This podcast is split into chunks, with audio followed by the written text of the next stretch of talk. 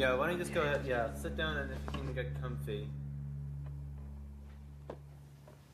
You good? All right. Yeah. Um,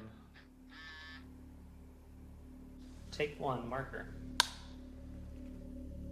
you want to just start by introducing yourself? Hello, world. Bailey, take three. You good? Uh, this is the worst part, man. I don't like this.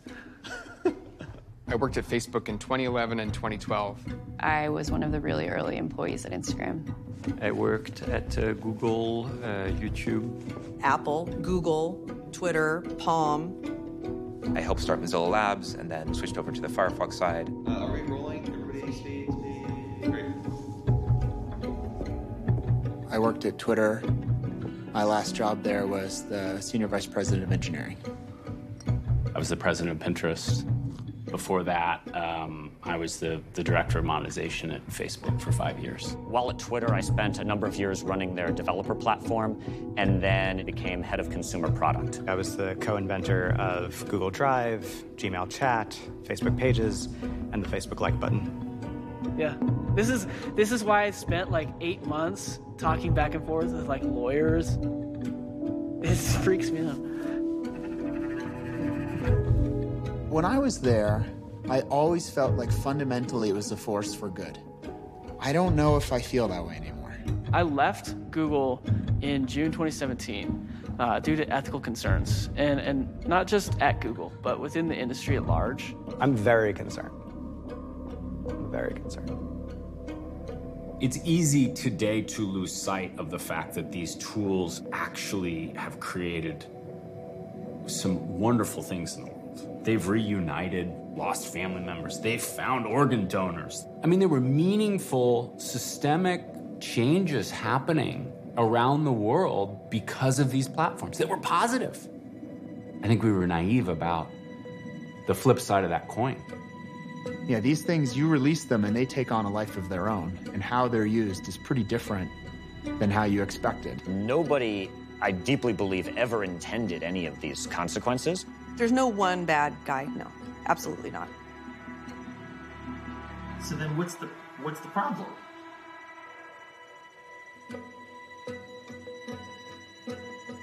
Is there a problem, and what is the problem?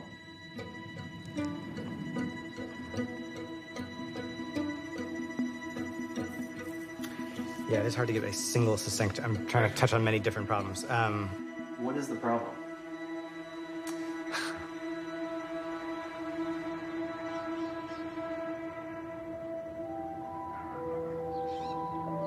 Despite facing mounting criticism, the so-called big tech names are getting bigger. The entire tech industry is under a new level of scrutiny. And a new study sheds light on the link between mental health and social media use. Here to talk about the latest research that's going on that gets no coverage at all.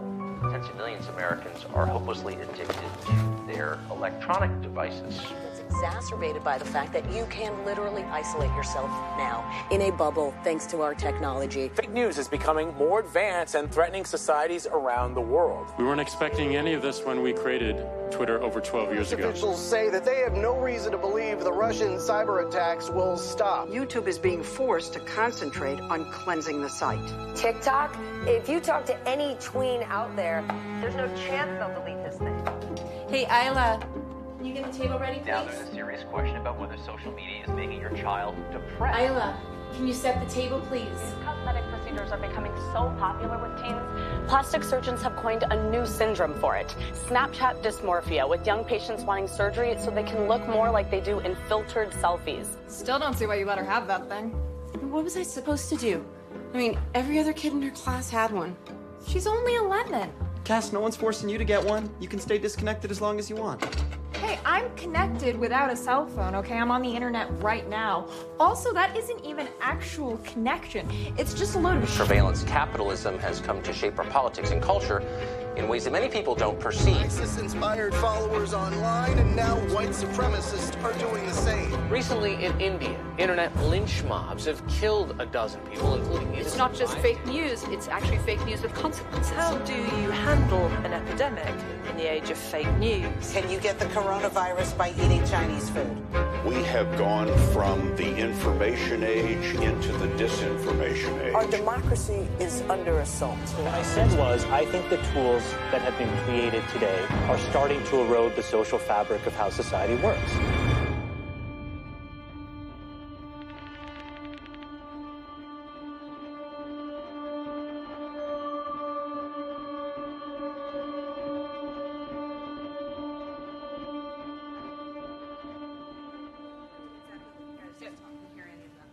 Does welcoming remarks. We play the video. And then, ladies and gentlemen, Tristan Harris. Right. Right. So come up and basically say, thank you all for coming.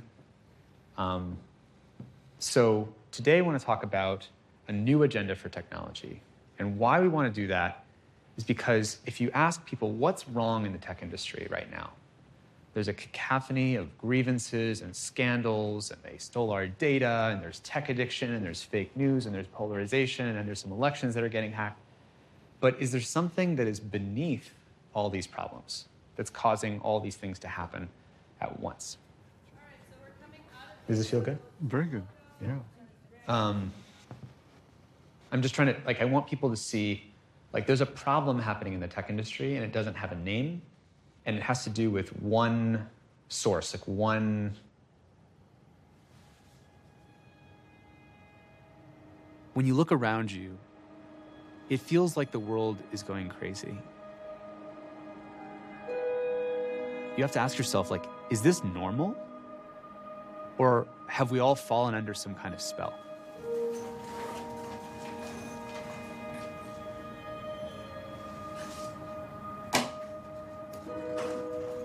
I wish more people could understand how this works, because it shouldn't be something that only the tech industry knows. It should be something that everybody knows.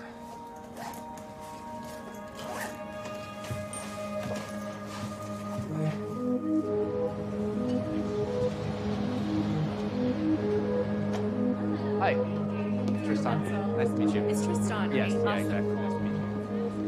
Tristan Harris is a former design ethicist for Google and has been called the closest thing Silicon Valley has to a conscience. He's asking the tech industry to bring what he calls ethical design to its products. It's rare for a tech insider to be so blunt, but Tristan Harris believes someone needs to be.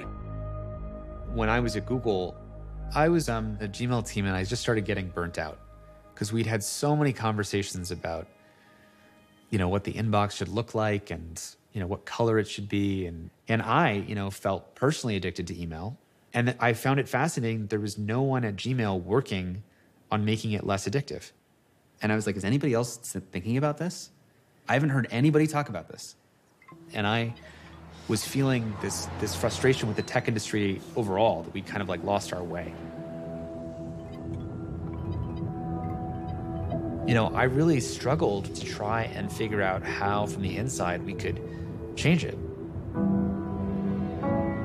And that was when I decided to make a presentation, kind of a call to arms. Every day I went home and I worked on it for a couple hours every single night.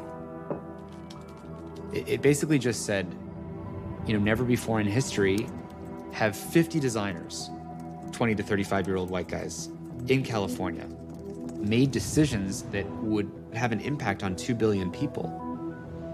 two billion people will have thoughts that they didn't intend to have because a designer at Google said, this is how notifications work on that screen that you wake up to in the morning. And we have a moral responsibility as Google for solving this problem. And I sent this presentation to about fifteen, twenty of my closest colleagues at Google. I was very nervous about it. I mean, I wasn't sure how I was gonna land. When I went to work the next day, most of the laptops had the presentation open. Later that day, there was like four hundred simultaneous viewers, and so it just kept growing and growing. I got emails from all around the company. I mean, people in every department saying, I totally agree. I see this affecting my kids. I see this affecting the people around me. We have to do something about this. It felt like I was sort of launching a revolution or something like that. Later, I found out Larry Page had been notified about this presentation in three separate meetings that day. And so it created this kind of cultural moment that Google needed to take seriously. And then, nothing.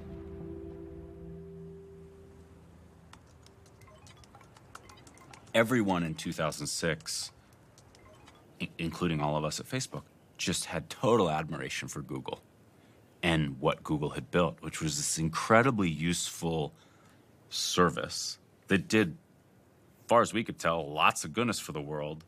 And they built this parallel money machine. We had such envy for that, and it seemed so elegant to us and so perfect. Facebook had been around for about two years, um, and I was hired to come in and figure out what the business model was going to be for the company. I was the director of monetization. Like, the point was, like, you're the person who's going to figure out how this thing monetizes. And there were a lot of people who did a lot of the work, but I was clearly one of the people who was pointing towards, well, we have to make money, A, and I think this advertising model is probably the most elegant way.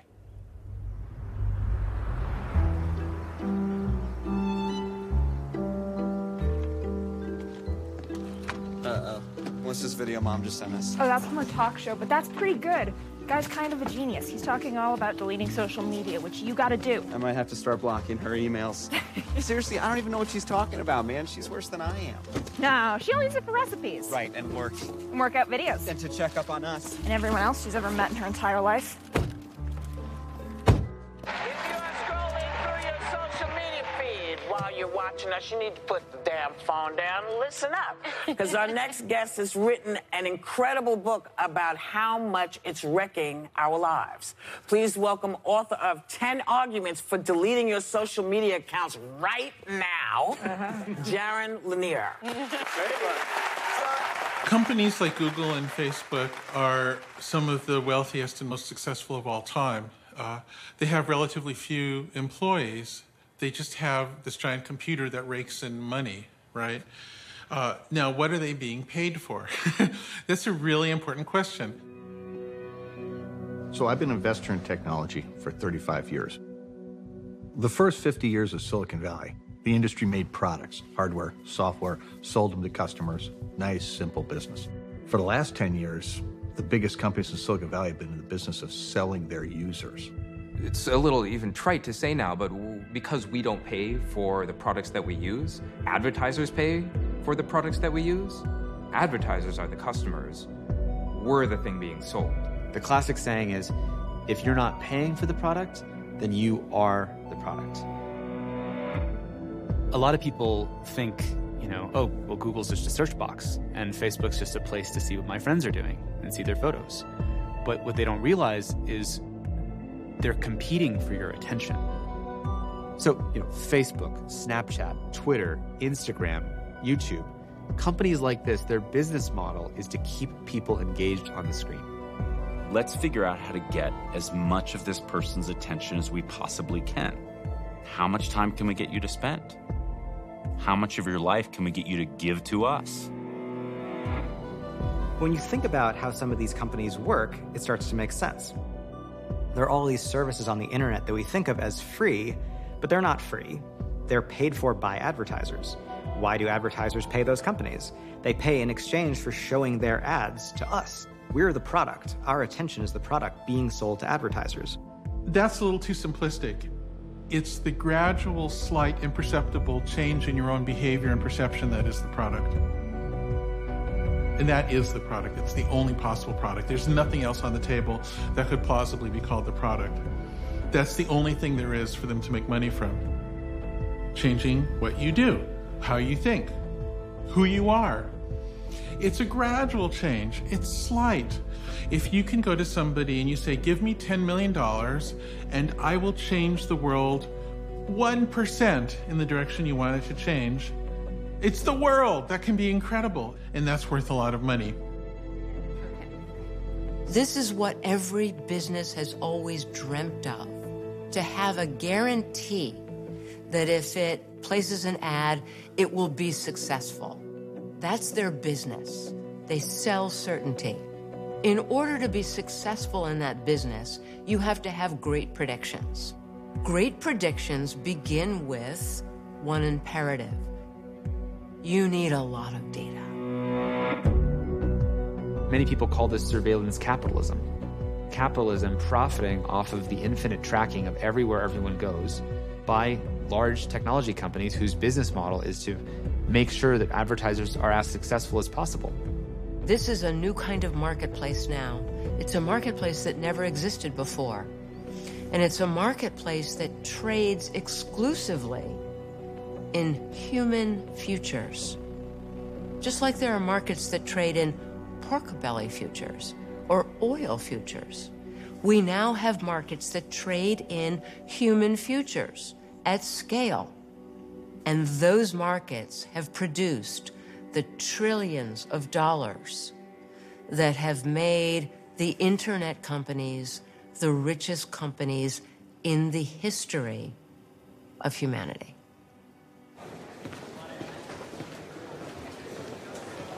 What I want people to know is that everything they're doing online is being watched, is being tracked, is being measured.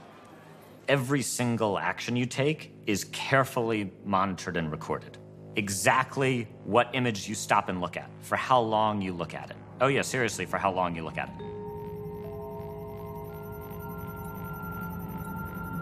They know when people are lonely, they know when people are depressed, they know when people are looking at photos of your ex-romantic partners, they know what you're doing late at night, they know the entire thing.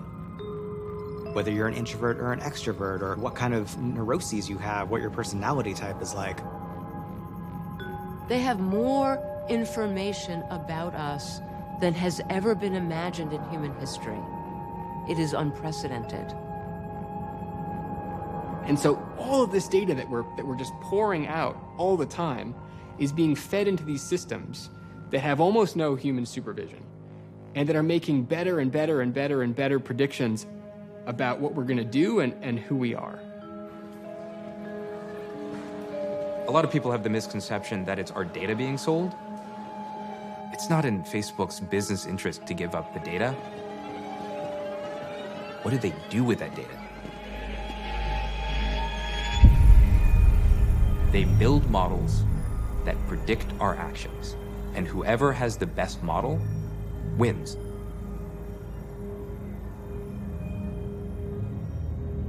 His scrolling speed is slowing, nearing the end of his average session length, decreasing ad load, pull back on friends and family. On the other side of the screen, it's almost as if they have this avatar voodoo doll, like, model of us. All of the things we've ever done, all the clicks we've ever made, all the videos we've watched, all the likes, that all gets brought back into building a more and more accurate model.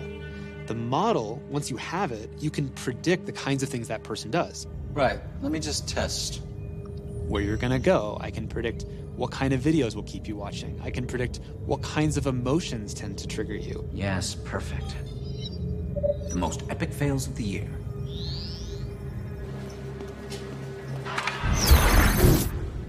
Perfect, that worked. Following with another video? Beautiful. Let's squeeze in a sneak right before it starts. At a lot of these technology companies, there's three main goals. There's the engagement goal, to drive up your usage, to keep you scrolling. There's the growth goal, to keep you coming back and inviting as many friends and getting them to invite more friends. And then there's the advertising goal, to make sure that as all that's happening, we're making as much money as possible from advertising. Each of these goals are powered by algorithms whose job is to figure out what to show you to keep those numbers going up. We often talked about at Facebook this idea of being able to just dial that as needed. And, you know, we talked about having Mark have those dials. Hey, I want more users in Korea today. Turn the dial. Let's dial up the ads a little bit. Dial up monetization just slightly. And so that happened. I mean, at all these companies, there is that level of precision. Dude, I don't know how I didn't get carded, dude. Get I don't know. That ref just like you got, sucked no, or you something. You got literally all the way. Go talk to him. I know who it is. Yeah. Go talk to him. I'm working on it. His calendar says he's on a break right now. We should be live. Want me to nudge him? Yeah, nudge away. Your friend Tyler just joined. Say hi with a wave. Come on, Ben. Send a wave. Go You're not even the one to feel. Go talk to her, dude.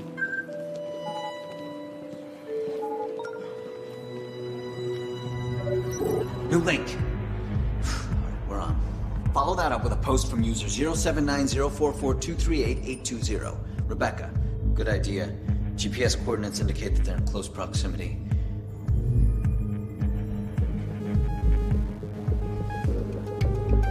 He's primed for an ad. Auction time. Sold. To Deepfade Hair Wax. We had four hundred sixty-eight interested bidders. We sold Ben at three point two six two cents for an impression.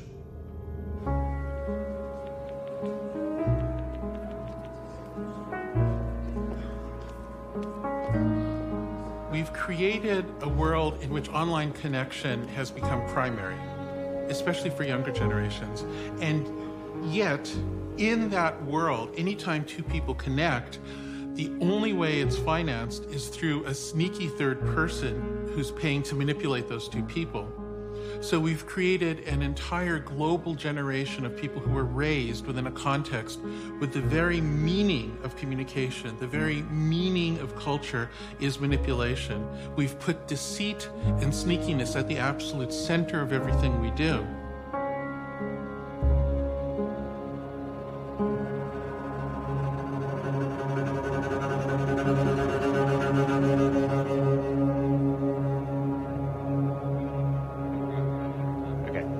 Help, where does it help to hold it? To, great. Right here? Yeah. How, how does this come across on, on camera if I were to do, like, you know, well, this actually, we like can, that? What? That, uh, yeah. Do that again? Exactly. Yeah. Yeah. No, it's probably not. Like, yeah. I mean, this one is less.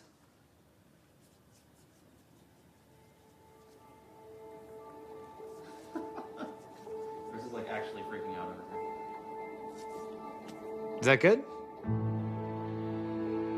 I was like five years old when I learned how to do magic. And I could fool adults, fully grown adults with like PhDs.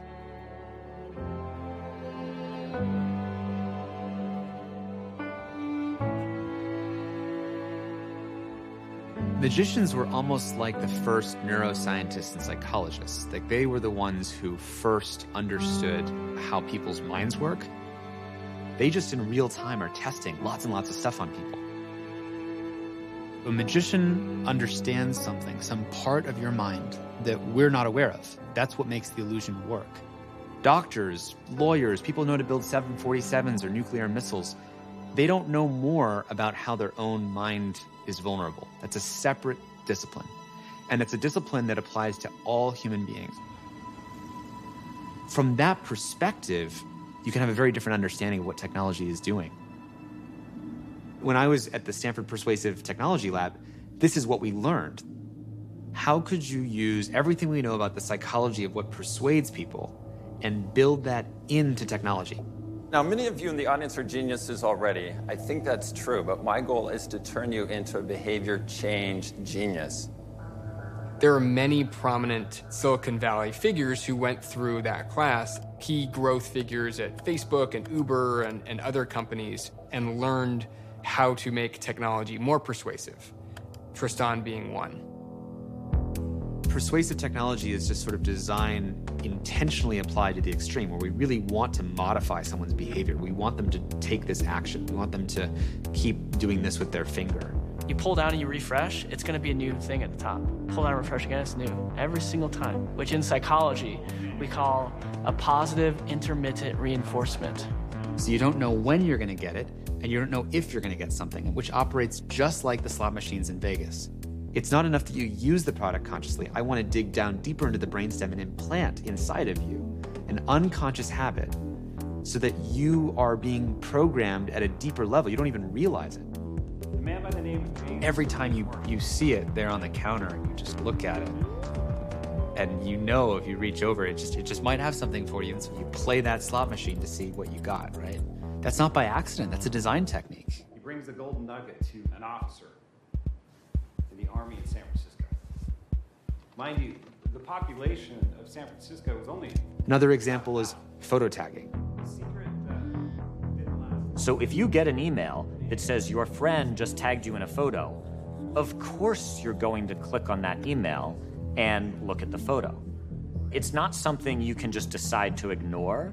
This is deep-seated, like, human personality that they're tapping into. What you should be asking yourself is, why doesn't that email contain the photo in it? It would be a lot easier to see the photo.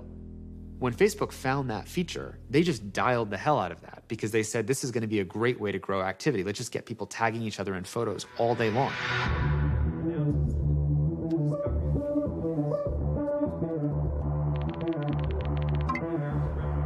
He commented.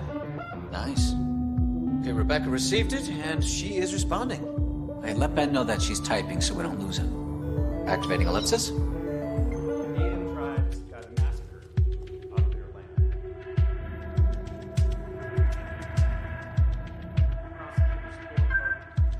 Great, she posted. He's commenting on her comment about his comment on her post. Oh, hold on, he stopped typing. Let's autofill. Emojis, he loves emojis. He went with fire.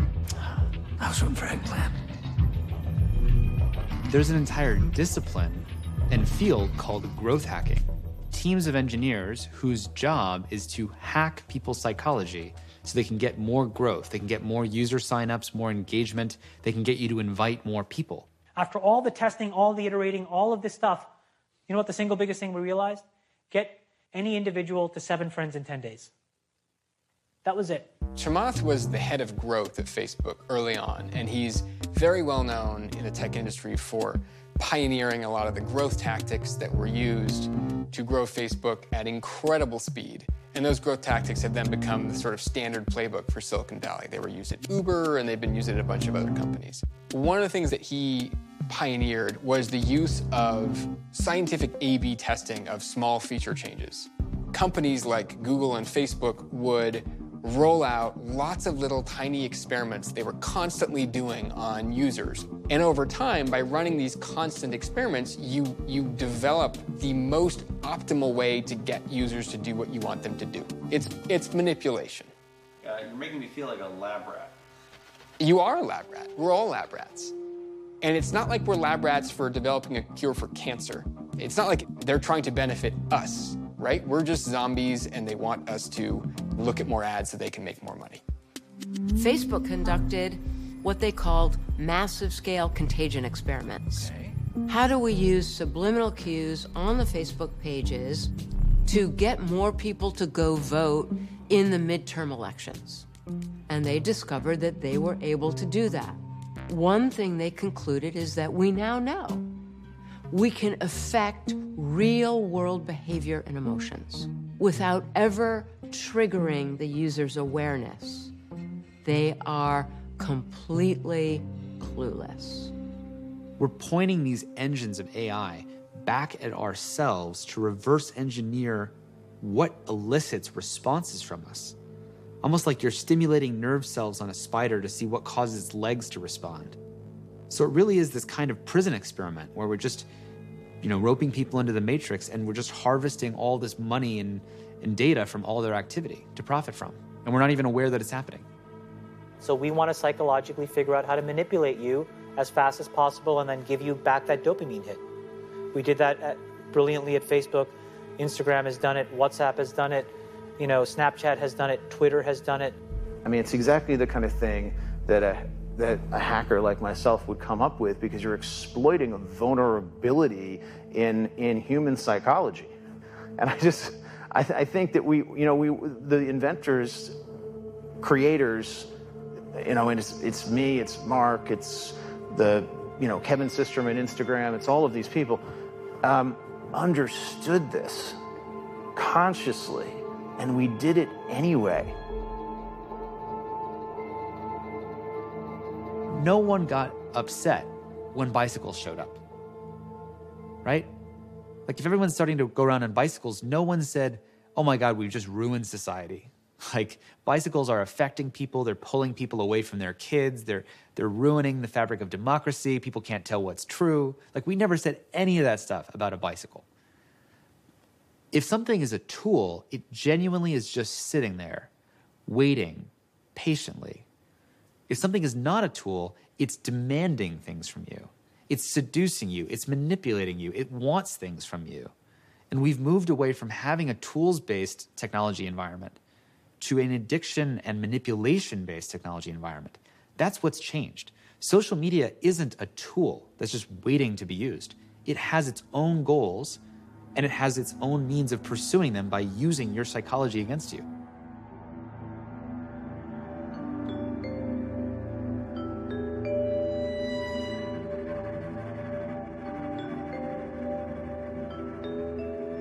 Rewind a few years ago, I was the uh, I was the president of Pinterest. I was coming home and I couldn't get off my phone once I got home, despite having two young kids who needed my love and attention. I was in the pantry, you know, typing away on an email or sometimes looking at Pinterest. I thought, God, this is classic irony. I am going to work during the day and building something that then I am falling prey to, and, and I couldn't, I mean, in some of those moments, I couldn't help myself. The one that I'm, I'm most prone to is Twitter. Um, used to be Reddit. I actually had to write myself software to break my addiction to reading Reddit. I'm probably most addicted to my email. I mean, really, I mean, I, I feel it. Well, I mean, it's sort, it's, it's, it's interesting that knowing what was going on behind the curtain, I still wasn't able to control my usage. So that's a little scary. Even knowing how these tricks work, I'm still susceptible to them. I'll still pick up the phone and twenty minutes will disappear. Do you check your smartphone before you pee in the morning or while you're peeing in the morning? Because those are the only two choices. I tried through willpower, just pure willpower. Oh, I'll, I'll put down my phone. I'll leave my phone in the car when I get home. I think I told myself a thousand times, a thousand different days, I am not gonna bring my phone to the bedroom. And then nine p m rolls around, I wanna bring my phone to the bedroom. And so that was sort of, willpower was kind of attempt one, and then attempt two was, you know, brute force. Introducing the Kitchen Safe. The Kitchen Safe is a revolutionary new time-locking container that helps you fight temptation. All David has to do is place those temptations in the kitchen safe. Next, he rotates the dial to set the timer. And finally, he presses the dial to activate the lock. The kitchen safe is great for yeah, that, don't we? Video games, credit cards, and cell phones. Yeah, me too. Once the kitchen safe is locked, it cannot be opened until the timer reaches zero. So here's the thing. Social media is a drug. I mean, we have a basic biological imperative to connect with other people that directly affects the release of dopamine in the reward pathway. Millions of years of evolution um, are behind that system to get us to come together and live in communities, to find mates, to propagate our species. So there's no doubt that a vehicle like social media, which optimizes this connection between people, is going to have the potential for addiction. Dad, stop. I have like a thousand more snips to send before dinner. Snips? I don't know what a snip is. Mmm, that smells right. Good, babe. Thank you. I was um, thinking we could use all five senses to enjoy our dinner tonight.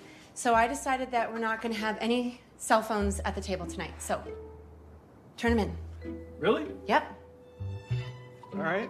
Thank you. Then, Mom the phone okay. pirate. Got it. Mom! So they will be safe in here until after dinner, and everyone can just chill out, okay?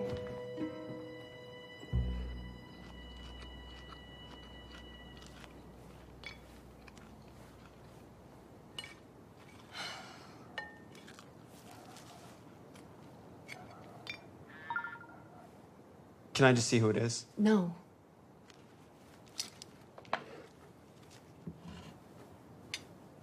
Just gonna go get it. Another fork.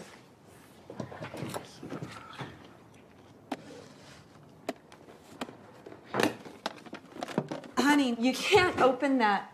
I locked it for an hour, so just leave it alone.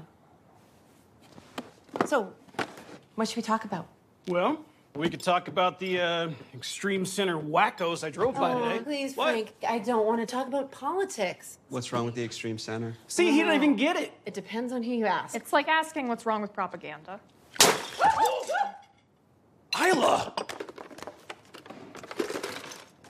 Oh my God. You want me to? Yeah. I I'm worried about my kids. And if you have kids, I'm worried about your kids. Armed with all the knowledge that I have and all of the experience, I am fighting my kids about the time that they spend on phones and on the computer. I will say to my son, how many hours do you think you're spending on your phone? He'll be like, oh, it's like half an hour. It's half an hour tops. I'd say upwards hour, hour and a half. Okay, I looked at his screen report a couple weeks ago and it was like three hours and forty-five minutes. That, I don't think that's, no, per day on average? Yeah. Should I go get it right now? There's not a day I, that goes by that I don't remind my kids about the pleasure-pain balance, about dopamine deficit states, about the risk of addiction. Uh, Moment of truth. Two hours, fifteen minutes per day. Let's see. Actually, I've been losing a lot today. Last so seven days. That's probably why. Instagram, six hours, thirteen minutes. Okay, so my Instagram's worse. My screen's completely shattered. Thanks, Cass. What do you mean, thanks, Cass? You keep freaking Mom out about our phones when it's not really a problem. We don't need our phones to eat dinner. I get what you're saying. It's just not that big a deal. It's not. It's not that big a deal. Don't use it for a week. Yeah.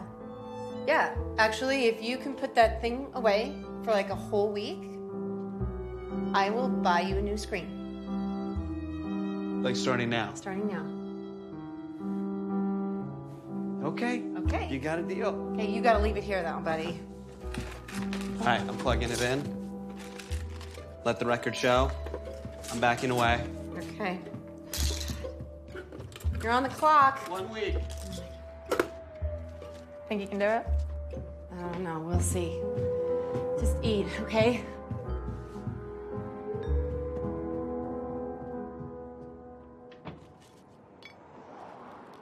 Good family dinner.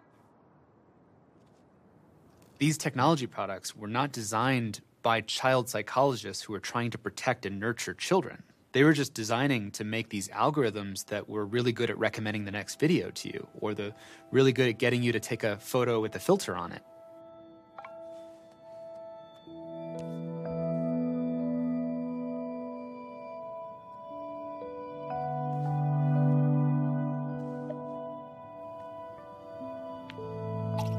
It's not just that it's controlling where they spend their attention.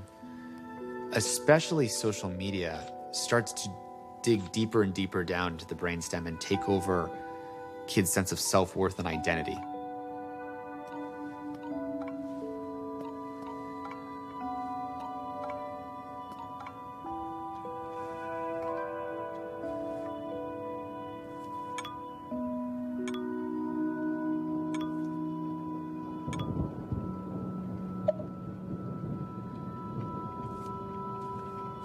We evolved to care about whether other people in our tribe think well of us or not, because it matters. But were we evolved to be aware of what ten thousand people think of us?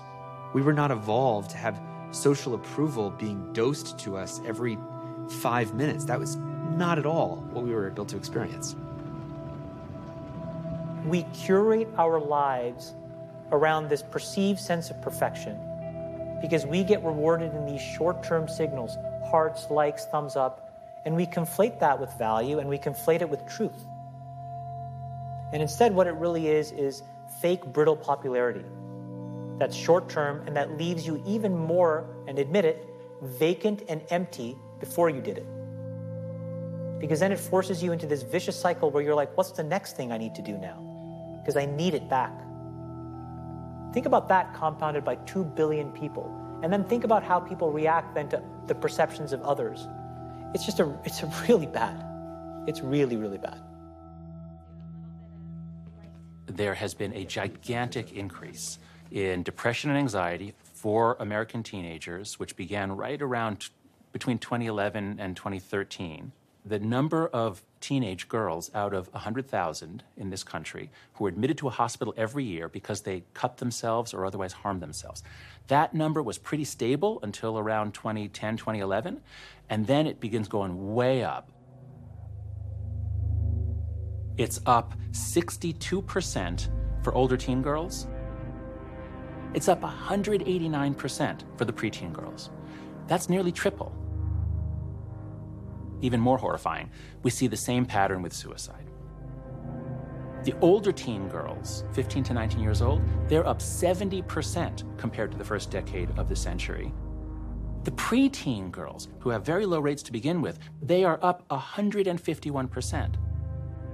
And that pattern points to social media. Gen Z, the kids born after nineteen ninety-six or so, those kids are the first generation in history that got on social media in middle school. How do they spend their time? They come home from school and they're on their devices. A whole generation is more anxious, more fragile, more depressed. They're much less comfortable taking risks. The rates at which they get driver's licenses have been dropping. The number who have ever gone out on a date or had any kind of romantic interaction is dropping rapidly. This is a real change in a generation. And remember, for every one of these, for every hospital admission, there's a family that is traumatized and horrified. My God, what is happening to our kids?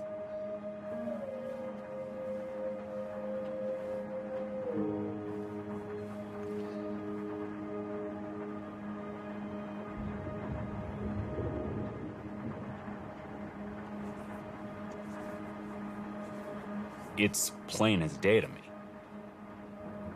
These services are killing people and causing people to kill themselves. I don't know any parent who says, yeah, you know, I really want my kids to be growing up feeling manipulated by tech designers, uh, manipulating their attention, making it impossible to do their homework, making them compare themselves to unrealistic standards of beauty. Like, no one wants that. No one does. We, we used to have these protections when children watched Saturday morning cartoons. We, we cared about protecting children. We would say, you can't advertise to these age children in these ways. But then you take YouTube for Kids and it gobbles up that entire portion of the attention economy, and now all kids are exposed to YouTube for Kids. And all those protections and all those regulations are gone.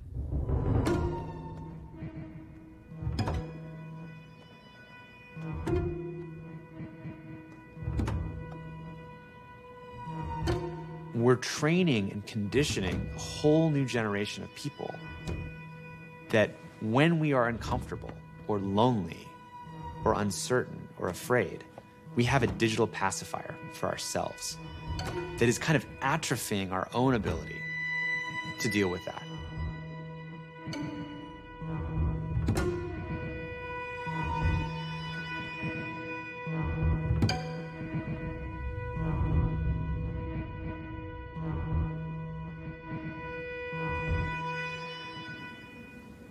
Photoshop didn't have a thousand engineers on the other side of the screen using notification, using your friends, using A I to predict what's going to perfectly addict you or hook you or manipulate you or allow advertisers to test sixty thousand variations of text or colors to figure out what's the perfect manipulation of your mind.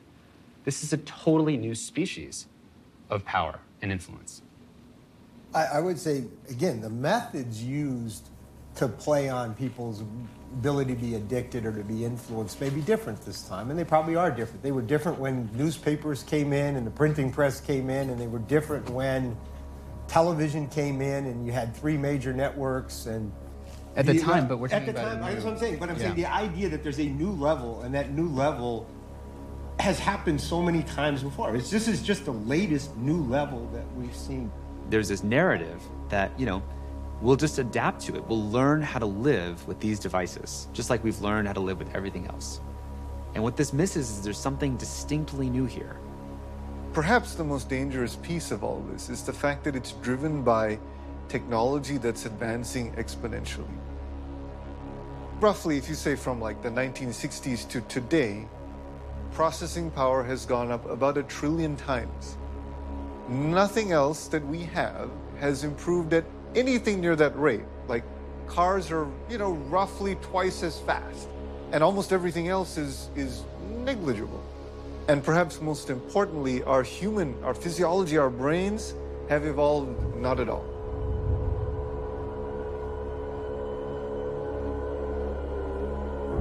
Human beings at a mind and body and sort of physical level are not going to fundamentally change.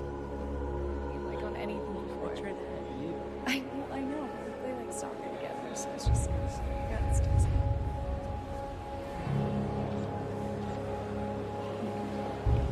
I mean, we can do genetic engineering and develop new kinds of human beings in the future, but realistically speaking, you're, you're living inside of hardware, a brain, that was like millions of years old, and on the, then there's this screen, and then on the opposite side of the screen, there's these thousands of engineers and supercomputers that have goals that are different than your goals.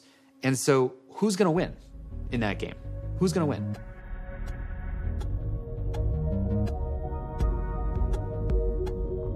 How are we losing? I don't know. Where is he? This is not normal. Did I overwhelm him with friends and family content? Probably. Well, maybe it was all the ads. No, something is very wrong. Let's switch to resurrection mode. When you think of A I, you know, and A I is going to ruin the world, and you see like a Terminator, and you see Arnold Schwarzenegger. I'll be back. You see drones, and you think like, oh, we're going to kill people with A I. And what people miss is that A I already runs today's world right now. Even talking about an A I is just a metaphor. At these companies like, like Google, there's just massive, massive rooms.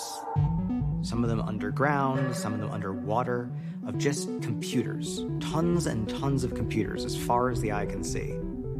They're deeply interconnected with each other and running extremely complicated programs, sending information back and forth between each other all the time. And they'll be running many different programs, many different products on those same machines. Some of those things could be described as simple algorithms. Some of those things could be described as algorithms that are so complicated you would call them intelligence.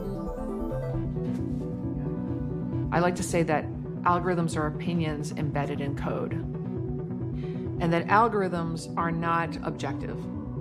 Algorithms are optimized to some definition of success. So if you can imagine, if an, if a commercial enterprise builds an algorithm to their definition of success, it's a commercial interest. It's usually profit. You are giving the computer the goal state. I want this outcome. And then the computer itself is learning how to do it. That's where the term machine learning comes from. And so every day it gets slightly better at picking the right posts in the right order so that you spend longer and longer in that product. And no one really understands what they're doing in order to achieve that goal. The algorithm has a, a mind of its own. So even though a person writes it, it's written in a way that you kind of build the machine, and then the machine changes itself. There's only a handful of people at these companies, at Facebook and Twitter and other companies. There's only a few people who understand how those systems work, and even they don't necessarily fully understand what's going to happen with a particular piece of content. So as humans, we've, we've almost lost control over these systems because they're controlling, you know, the information that we see. They're controlling us more than we're controlling them. Cross-referencing him against comparables in his geographic zone, his psychometric doppelgangers. There are thirteen thousand six hundred ninety-four people behaving just like him in his region. What's trending with them? We need something actually good for a proper resurrection, given that the typical stuff isn't working. Not even that cute girl from school. My analysis shows that going political with extreme center content has a sixty-two point three percent chance of long-term engagement. That's not bad. It's not good enough to lead with. Okay, okay, so we've tried notifying him about tagged photos, invitations, current events, even a direct message from Rebecca. But what about user zero one two six five nine two three zero one zero? Yeah, Ben loved all of her posts for months, and like literally all of them, and then nothing. I calculate a ninety-two point three percent chance of resurrection with a notification about Anna. And her new friend.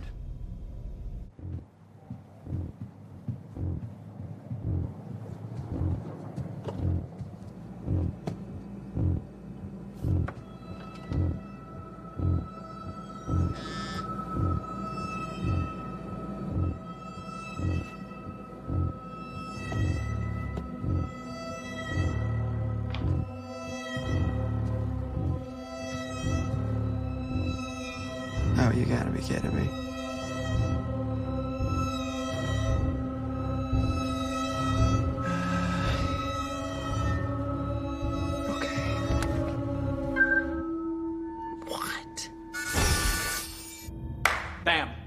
Let's get back to making money, boys. Yes, and connecting Ben with the entire world and giving him access to all the information he might like. Hey, do you guys ever wonder if, you know, like, the feed is good for Ben? No. No.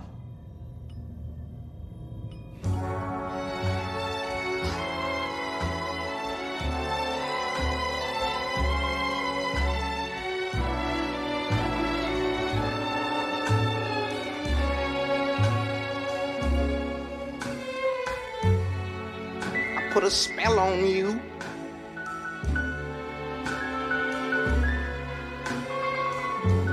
Cause you're mine. Do, do, do, do, do, do, do, do. You better stop the things you do. I ain't lying.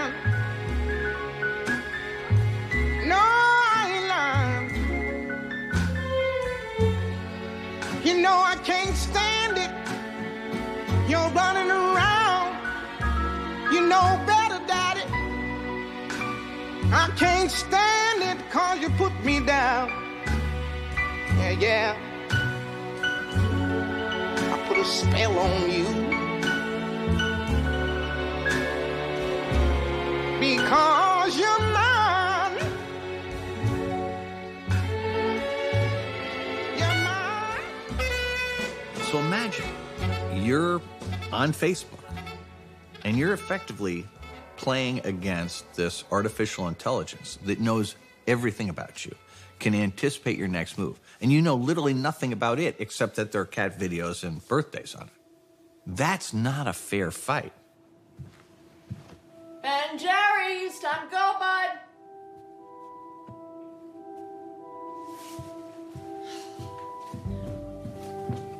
Ben!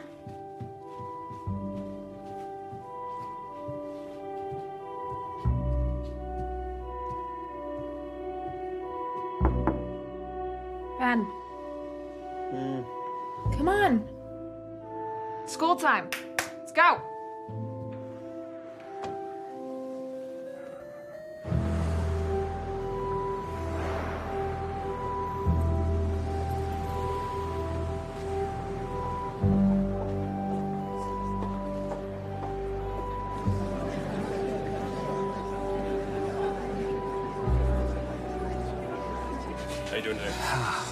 Nervous. Yeah. We're all looking out for the moment when technology would overwhelm human strengths and intelligence. When is it going to cross the singularity, replace our jobs, be smarter than humans? But there's this much earlier moment when technology exceeds and overwhelms human weaknesses.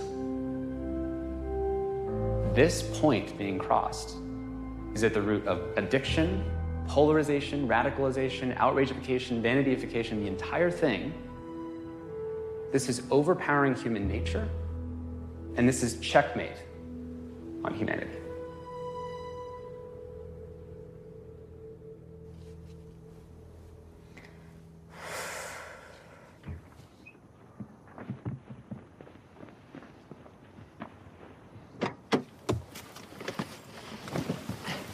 I'm sorry.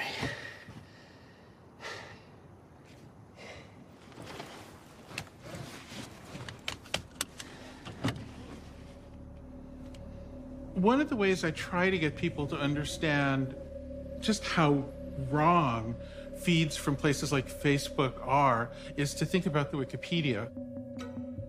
When you go to a page, you're seeing the same thing as other people. So it's one of the few things online that we at least hold in common. Now, just imagine for a second that Wikipedia said, we're going to give each person a different customized definition, and we're going to be paid by people for that.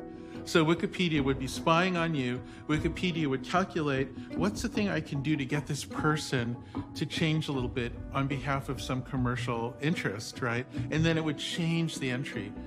Can you imagine that? Well, you should be able to, because that's exactly what's happening on Facebook. It's exactly what's happening in your YouTube feed. When you go to Google and type in climate change is, you're going to see different results depending on where you live. In certain cities, you're going to see it autocomplete with climate change is a hoax. In other cases, you're going to see climate change is causing the destruction of nature. And that's a function not of what the truth is about climate change, but about where you happen to be Googling from and the particular things that Google knows about your interests. Even two friends who are so close to each other, who have almost the exact same set of friends, they think, you know, I'm going to news feeds on Facebook, I'll see the exact same set of updates. But it's not like that at all. They see completely different worlds because they're based on these computers calculating what's perfect for each of them. The way to think about it is it's two point seven billion Truman Shows. Each person has their own reality with their own facts. Why do you think that uh, Truman has never come close to discovering the true nature of his world until now? We accept the reality of the world with which we're presented. It's as simple as that. Over time, you have the false sense that everyone agrees with you because everyone in your newsfeed sounds just like you. And that once you're in that state, it turns out you're easily manipulated. The same way you would be manipulated by a magician. A magician shows you a card trick and says, pick a card, any card. What you don't realize was that they've done a setup. So you pick the card they want you to pick. And that's how Facebook works. Facebook sits there and says, hey, you pick your friends, you pick the links that you follow. But that's all nonsense. Just like the magician, Facebook is in charge of your newsfeed. We all simply are operating on a different set of facts. When that happens at scale, you're no longer able to reckon with or even consume information that contradicts with that worldview that you've created. That means we aren't actually being objective, constructive individuals. And then you look over at the other side, and you start to think, how can those people be so stupid? Look at all of this information that I'm constantly seeing. How are they not seeing that same information? And the answer is, they're not seeing that same information. What are Republicans like? People that don't have a clue. The Democrat Party is a crime syndicate, not a real political party. A huge new Pew Research Center study of ten thousand American adults finds us more divided than ever, with personal and political polarization at a twenty-year high. You have more than a third of Republicans saying the Democratic Party is a threat to the nation, more than a quarter of Democrats saying the same thing about the Republicans. So many of the problems that we're discussing, like around political polarization, exist in spades on cable television. The media has this exact same problem where their business model, by and large, is that they're selling our attention to advertisers. And the internet is just a new, even more efficient way to do that. At YouTube, I was working on YouTube recommendations. It worries me that an algorithm that I worked on is actually increasing polarization in society. But from the point of view of watch time, this polarization is extremely efficient at keeping people online. The only reason these teachers are teaching this stuff is because they're getting paid to. It's hey, Benji. No soccer practice today? Oh, there is. I'm just catching up on some news stuff. Wouldn't exactly call the stuff that you're watching news. I mean, you're always talking about how messed up everything is, so it is. But that stuff is just propaganda. Ben, I'm serious. Stuff is bad for you. You should go to soccer practice. Hmm.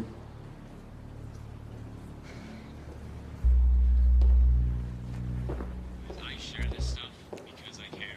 I care that you're being misled and it's not okay. All right? People think that the algorithm is designed to give them what they really want, and it, it's not. The algorithm is actually trying to find a few rabbit holes that are very powerful and try to find which rabbit hole is the closest to your interest. And then if you start uh, watching one of those videos, then it will recommend it over and over again. It's not like anybody wants this to happen. It's just that this is what the recommendation system is doing, so much so that Kyrie Irving, the famous basketball player, uh, said he, you know, he believed the Earth was flat, and he, was, he apologized later because he, he blamed it on a YouTube rabbit hole. You know, like you click a YouTube click and it goes like how deep the rabbit hole goes. It's like... When he later came on to N P R to say, I'm sorry for, for believing this, I didn't want to mislead people, a bunch of students in a classroom were interviewed saying, oh, the round earthers got to him. The flat earth conspiracy theory was recommended uh, hundreds of millions of times by, by the algorithm. It's easy to think that it's just a few uh, stupid people who get convinced. But the algorithm is getting smarter and smarter every day. So today they're convincing that people that the earth is flat, but tomorrow they will be convincing you of something that's false. On November seventh, the hashtag Pizzagate was born. Pizzagate? Oh boy. Uh, I still am not one hundred percent sure how this originally came about, but the idea that ordering a pizza meant ordering a trafficked person. As the groups got bigger on Facebook, Facebook's recommendation engine started suggesting to regular users that they join Pizzagate groups. So if a user was, for example, anti-vaccine or believed in chemtrails or had indicated to Facebook's algorithms in some way that they were prone to belief in conspiracy theories, Facebook's recommendation engine would serve them Pizzagate groups. Eventually, this culminated in a man showing up with a gun, deciding that he was going to go liberate the children from the basement of the pizza place that did not have a basement. What were you doing in the location? Making sure there's nothing there. Regarding what? Pedophile ring. Regarding what? Pedophile ring. Pizzagate. This is an example of a conspiracy theory that was propagated across all social networks. The social network's own recommendation engine is voluntarily serving this up to people who had never searched for the term Pizzagate in their life. There's a study, an M I T study, that fake news on Twitter spreads six times faster than true news. What is that world going to look like when one has a six times advantage to the other one? You can imagine these things are sort of like, they, they tilt the floor of, of human behavior. They make some behavior harder and some easier.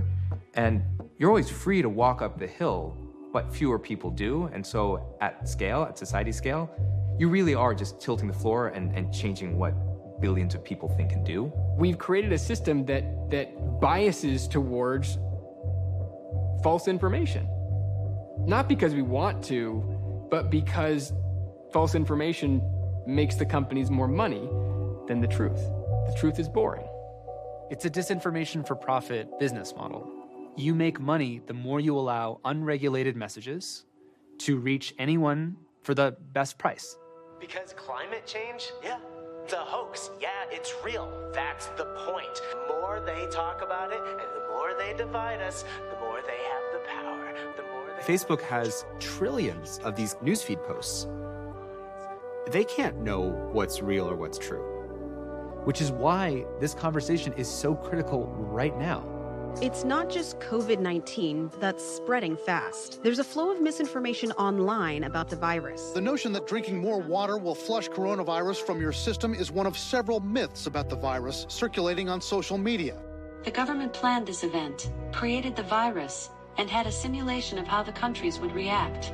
Coronavirus is a, a hoax. SARS, coronavirus. And look at when it was made, two thousand eighteen. I think the U S government started this shit. Nobody is sick. Nobody is sick. Nobody knows anybody who's sick. Maybe the government is using the coronavirus as an excuse to get everyone to stay inside because something else is happening. Coronavirus is not killing people. It's the five G radiation that they're pumping out. We're being bombarded with rumors. People are blowing up actual physical cell phone towers. We see Russia and China spreading rumors and conspiracy theories. This morning, panic and protest in Ukraine. People have no idea what's true, and now it's a matter of life and death. The sources that are spreading coronavirus misinformation have amassed something like fifty-two million engagements. You're saying that silver solution would be effective. Well, let's say it hasn't been tested on this strain of the coronavirus, but... It... What we're seeing with COVID is just an extreme version of what's happening across our information ecosystem.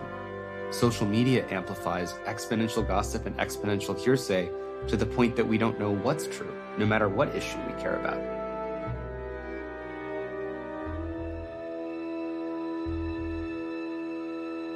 Discovers this.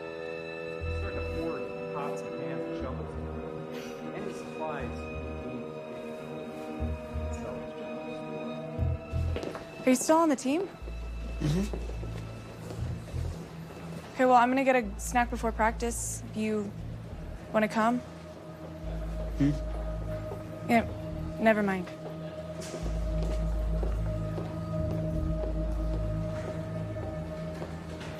Nine out of ten people are dissatisfied right now. The E C is like any other political movement in history when you think about it. We are standing up and we are, we are standing up to this noise. You are my people. I trust you guys. The extreme center content is brilliant. He absolutely loves it. Running an auction. eight hundred forty bidders. He sold for four point three five cents to a weapons manufacturer. Let's promote some of these events. Upcoming rallies in his geographic zone later this week. I've got a new vlogger lined up, too. It, it, it, honestly, I'm telling you, I'm willing to do whatever it takes. And I mean, whatever.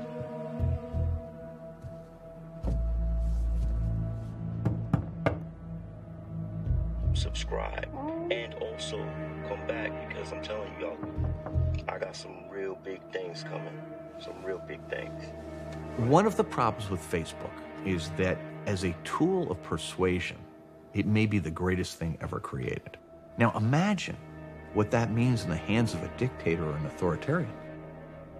If you want to control the population of your country, there has never been a tool as effective as Facebook. Some of the most troubling implications of governments and other bad actors weaponizing social media um, is that it has led to real offline harm. I think the most prominent example that's gotten a lot of press is what's happened in Myanmar. In Myanmar, when people think of the internet, what they are thinking about is Facebook. Um, what often happens is when people buy their cell phone, the cell phone shop owner will actually preload Facebook on there for them and open an account for them. And so when people get their phone, the first thing they open and the only thing they know how to open is Facebook. The new bombshell investigation exposes Facebook's growing struggle to tackle hate speech in Myanmar. Facebook really gave the military and other bad actors a new way to manipulate public opinion and to help incite violence against the Rohingya Muslims. That included mass killings, burning of entire villages, mass rape, and other serious crimes against humanity that have now led to seven hundred thousand Rohingya Muslims having to flee the country. It's not that highly motivated propagandists haven't existed before. It's that the platforms make it possible to spread manipulative narratives with phenomenal ease and without very much money. If I want to manipulate an election, I can now go into a conspiracy theory group on Facebook, and I can find one hundred people who believe that the Earth is completely flat and think it's all this, this conspiracy theory that we land on the moon. And I can tell Facebook, give me a thousand users who look like that. Facebook will happily send me thousands of users that look like them that I can now hit with more conspiracy theories. Sold for three point four cents an impression. New E C video to promote. Another ad teed up. Algorithms and manipulative politicians are becoming so expert at learning how to trigger us, getting so good at creating fake news that we absorb as if it were reality, and confusing us into believing those lies. It's as though we have less and less control over who we are and what we really believe.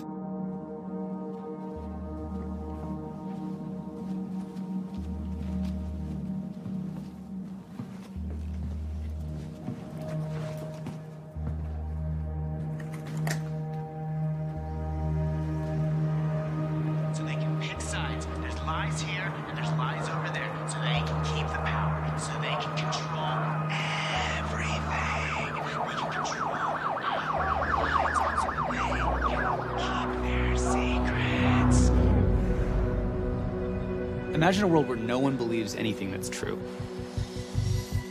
Everyone believes the government's lying to them. Everything is a conspiracy theory. I shouldn't trust anyone. I hate the other side. That's where all this is heading. The political earthquakes in Europe continue to rumble, this time in Italy and Spain. Overall, Europe's traditional centrist coalition lost its majority, while far-right and far-left populist parties made gains.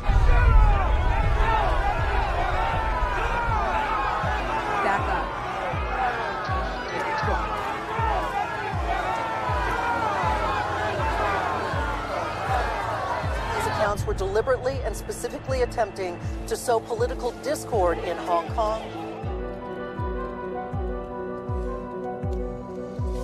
All right, Ben. What does it look like to be a country that's entire diet is Facebook and social media? Democracy crumbled quickly. Six months. After that chaos in Chicago, violent clashes between protesters and supporters. Democracy is facing a crisis of confidence. What we're seeing is a global assault on democracy. Most of the countries that are targeted are countries that run democratic elections. This is happening at scale, by state actors, by people with millions of dollars saying, I want to destabilize Kenya. I want to destabilize Cameroon. Oh, Angola, that only costs this much. An extraordinary election took place last Sunday in Brazil. A campaign that's been powered by social media.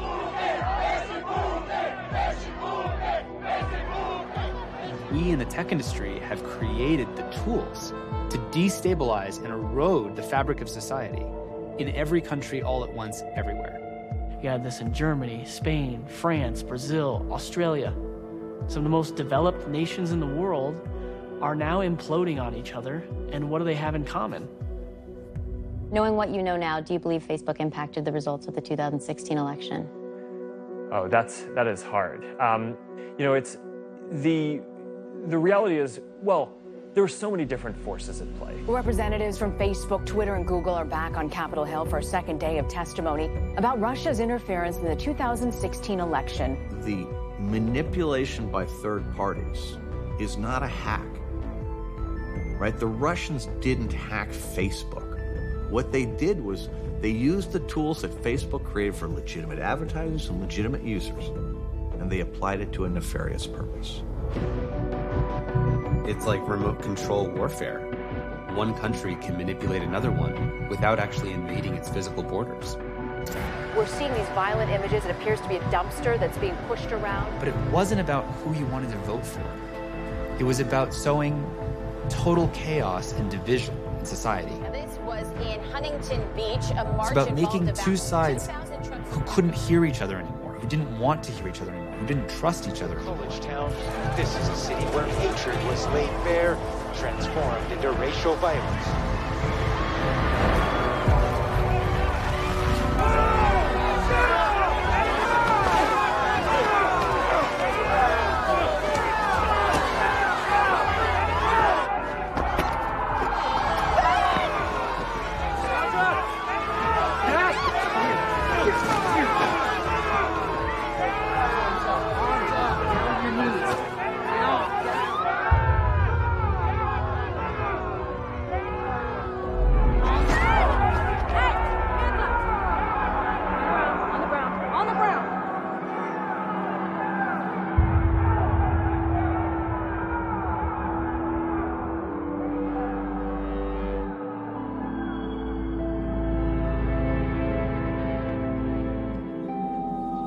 Do we want this system for sale to the highest bidder? For democracy to be completely for sale, where you can reach any mind you want, target a lie to that specific population, and create culture wars? Do we want that? We are a nation of people that no longer speak to each other. We are a nation of people who have stopped being friends with people because of who they voted for in the last election. We are a nation of people who have isolated ourselves to only watch channels that tell us that we're right. My message here today is that tribalism is ruining us. It is tearing our country apart. It is no way for sane adults to act. If everyone's entitled to their own facts, there's really no need for compromise, no need for people to come together. In fact, there's really no need for people to interact. We need to have some shared understanding of reality. Otherwise, we aren't a country. So long-term, the solution here is to build more A I tools that find patterns of people using the services that no real person would do.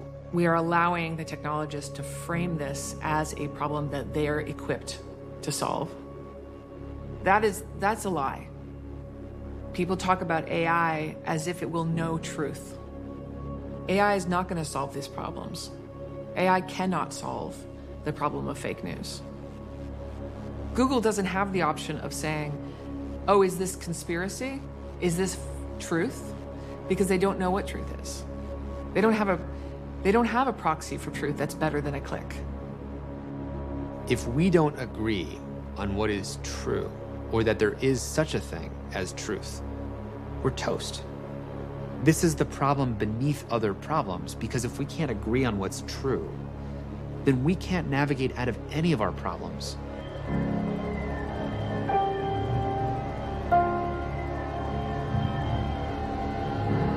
We should suggest he follow Flat Earth Football Club. Don't show him any more sports updates. He doesn't engage.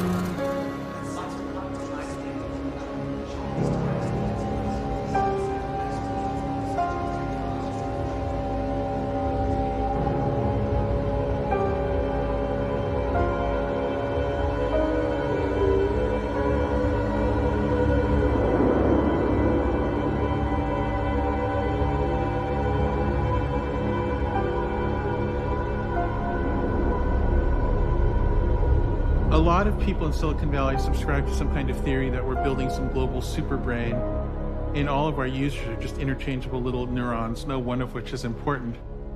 And it subjugates people into this weird role where you're just like this little computing element that we're programming through our behavior manipulation for the service of this giant brain, and you don't matter. You're not going to get paid, you're not going to get acknowledged, you don't have self-determination, we'll sneakily just manipulate you because you're a computing node, so we need to program you, because that's what you do with computing nodes. Oh, man. When you think about technology and it being an existential threat, you know, that's a big claim, and it's easy to then in your mind think, okay, so there I am with the phone, scrolling, clicking, using it. Like, where's the existential threat? Okay, there's the supercomputer, the other side of the screen, pointed at my brain. Got me to watch one more video. Where's the existential threat?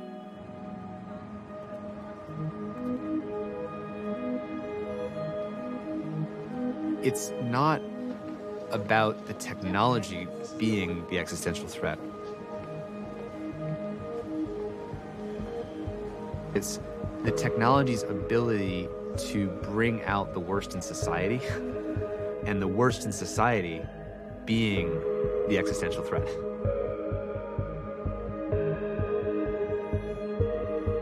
If technology creates mass chaos, outrage, incivility, lack of trust in each other, loneliness, alienation, more polarization, more election hacking, more populism, more distraction and inability to focus on the real issues. That's just society. And now society is incapable of healing itself and just devolving into a kind of chaos. This affects everyone, even if you don't use these products. These things have become digital Frankensteins that are terraforming the world in their image, whether it's the mental health of children or our politics and our political discourse, without taking responsibility for taking over the public square. So again, it comes back to... And you, who do you think's responsible? Uh, I think we have to have the platforms be responsible for when they take over election advertising, they're responsible for protecting elections. When they take over mental health of kids or Saturday morning, they're responsible for protecting Saturday morning. The race to keep people's attention isn't going away. Our technology is going to become more integrated into our lives, not less. The A Is are going to get better at predicting what keeps us on the screen, not worse at predicting what keeps us on the screen. I, I am sixty-two years old, getting older every minute the more this conversation goes on. But, but, I, but I will tell you that um, I'm probably going to be dead and gone, and I, I'll probably be thankful for it when all this shit comes to fruition. Because Because I think that this scares me to death. Do you, do you see it the same way? Or am I overreacting to a situation that I don't know enough about? What are you most worried about?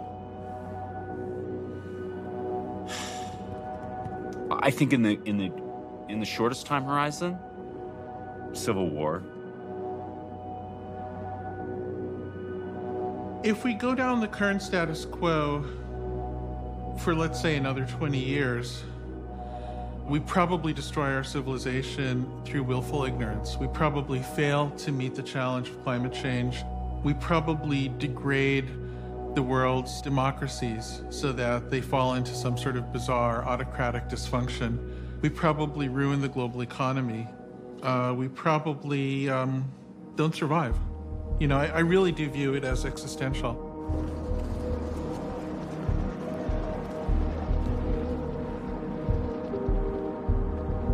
Is this the last generation of people that are going to know what it was like before this illusion took place? Like, how do you wake up from the Matrix when you don't know you're in the Matrix?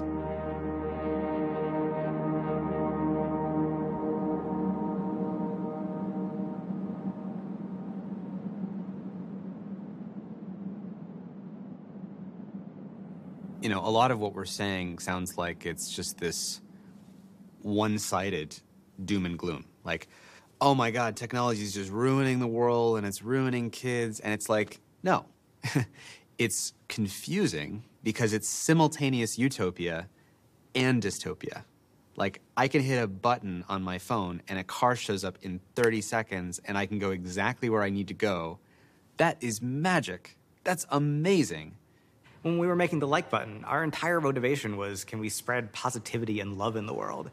The idea that fast forward to today and teens would be getting depressed when they don't have enough likes, or it could be leading to political polarization, was nowhere on our radar.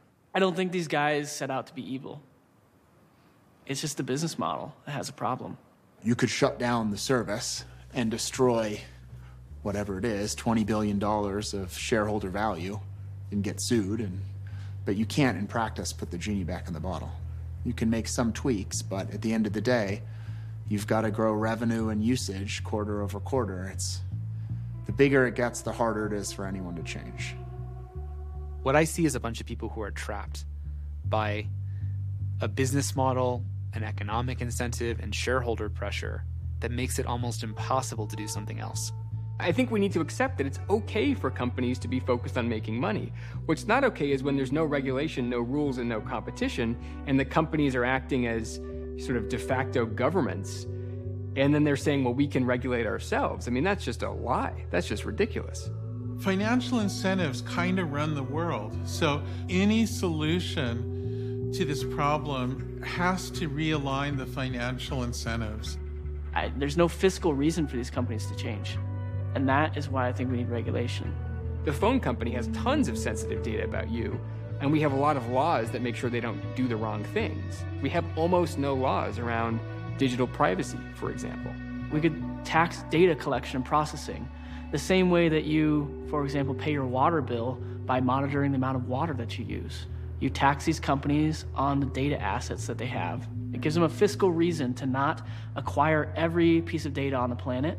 The law runs way behind on these things.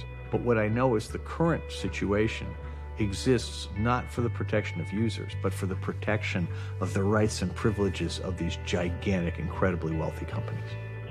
Are we always going to defer to the richest, most powerful people? Or are we ever going to say, you know, there are times when there is a national interest. There are times when the interests of people, of users, is actually more important than the profits of somebody who's already a billionaire. These markets undermine democracy and they undermine freedom, and they should be outlawed. This is not a radical proposal. There are other markets that we outlaw. We outlaw markets in human organs. We outlaw markets in human slaves because they have inevitable destructive consequences.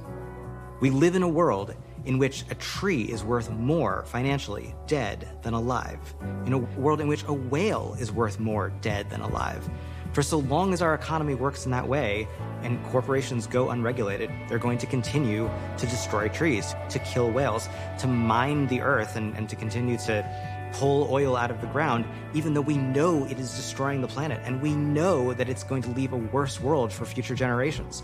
This is short-term thinking based on this religion of profit at all costs, as if somehow magically each corporation acting in its selfish interest is going to produce the, the best result. This has been affecting the environment for a long time. What's frightening, and what hopefully is the last straw that will make us wake up as a civilization to how flawed this theory has been in the first place, is to see that now we're the tree, we're the whale, our attention can be mined. We are more profitable to a corporation if we're spending time staring at a screen, staring at an ad, than if we're spending that time living our life in a rich way. And so we're seeing the results of that. We're seeing corporations using powerful artificial intelligence to outsmart us and figure out how to pull our attention toward the things they want us to look at rather than things that are most consistent with our goals and our values and our lives.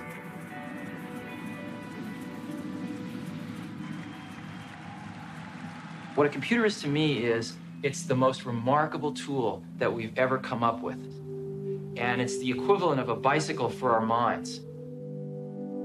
The idea of humane technology, that's where Silicon Valley got its start. And we've lost sight of it because it became the cool thing to do as opposed to the right thing to do. The internet was like a weird, wacky place. It was experimental, creative things happened on the internet. And certainly they do still, but like, it just feels like this like giant mall. You know, it's just like, God, there's gotta be, there's gotta be more to it than that. I guess I'm just an optimist. I think we can change what social media looks like and means. The way the technology works is not a law of physics. It is not set in stone. These are choices that human beings, like myself, have been making. And human beings can change those technologies. And the question now is whether or not we're willing to admit that those bad outcomes are coming directly as a product of our work.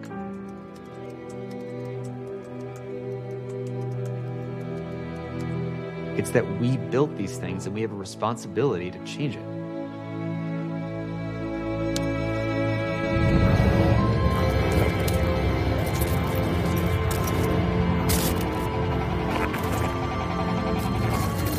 The attention extraction model is not how we want to treat human beings.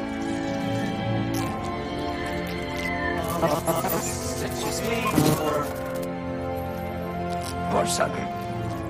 The fabric of a healthy society depends on us getting off this corrosive business model.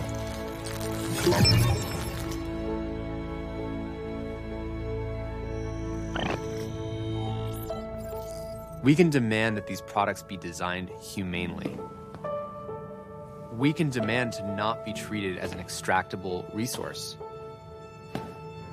The intention could be, how do we make the world better?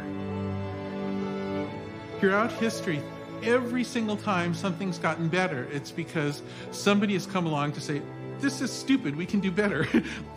Like, it's the critics that drive improvement. It's the critics who are the true optimists. Hello.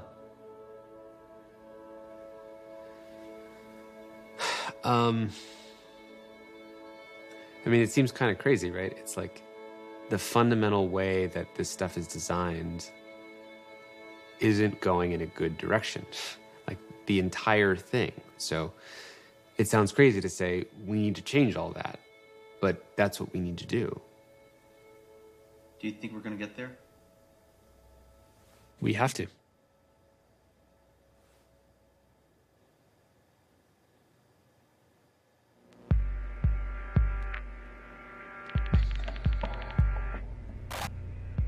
Um, it seems like you're very optimistic. Is that how I sound?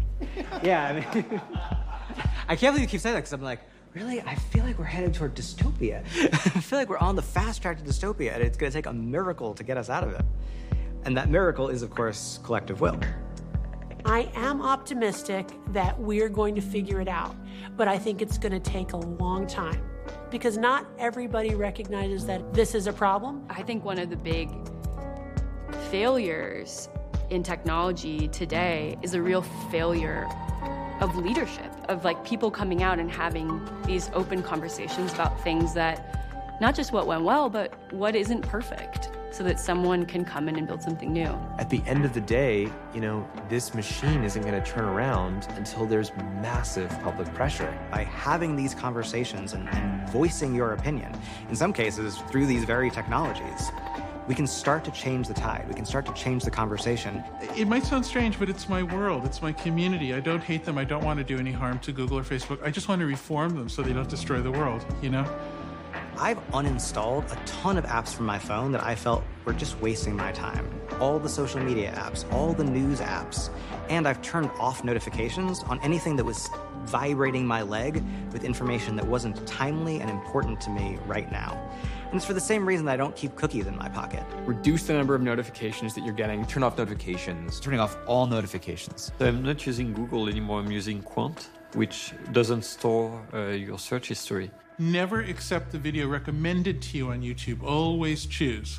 That's another way to fight. There are tens of uh, Chrome extensions that remove uh, uh, recommendation. I love that you're recommending something to undo what you made.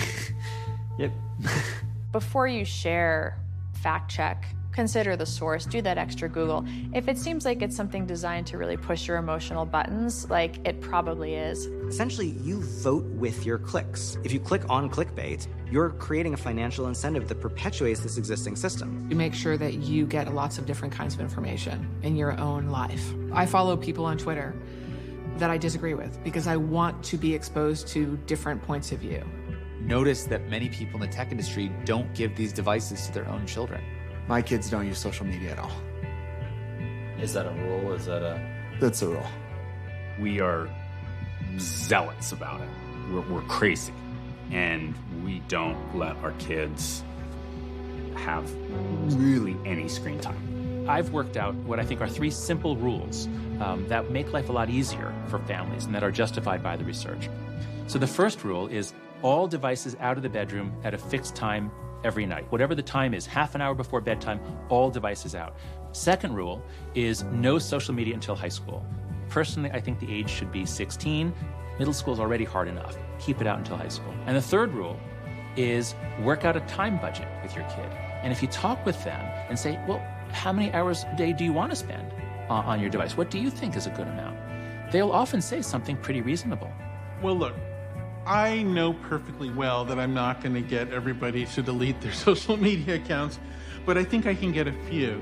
And just getting a few people to delete their accounts matters a lot. And the reason why is that that creates the space for a conversation, because I want there to be enough people out in the society who are free of the manipulation engines to have a societal conversation that isn't bounded by the manipulation engines. So do it. Get out of the system. Yeah, delete. Get off the stupid stuff. The world's beautiful. Look, look, it's great out there.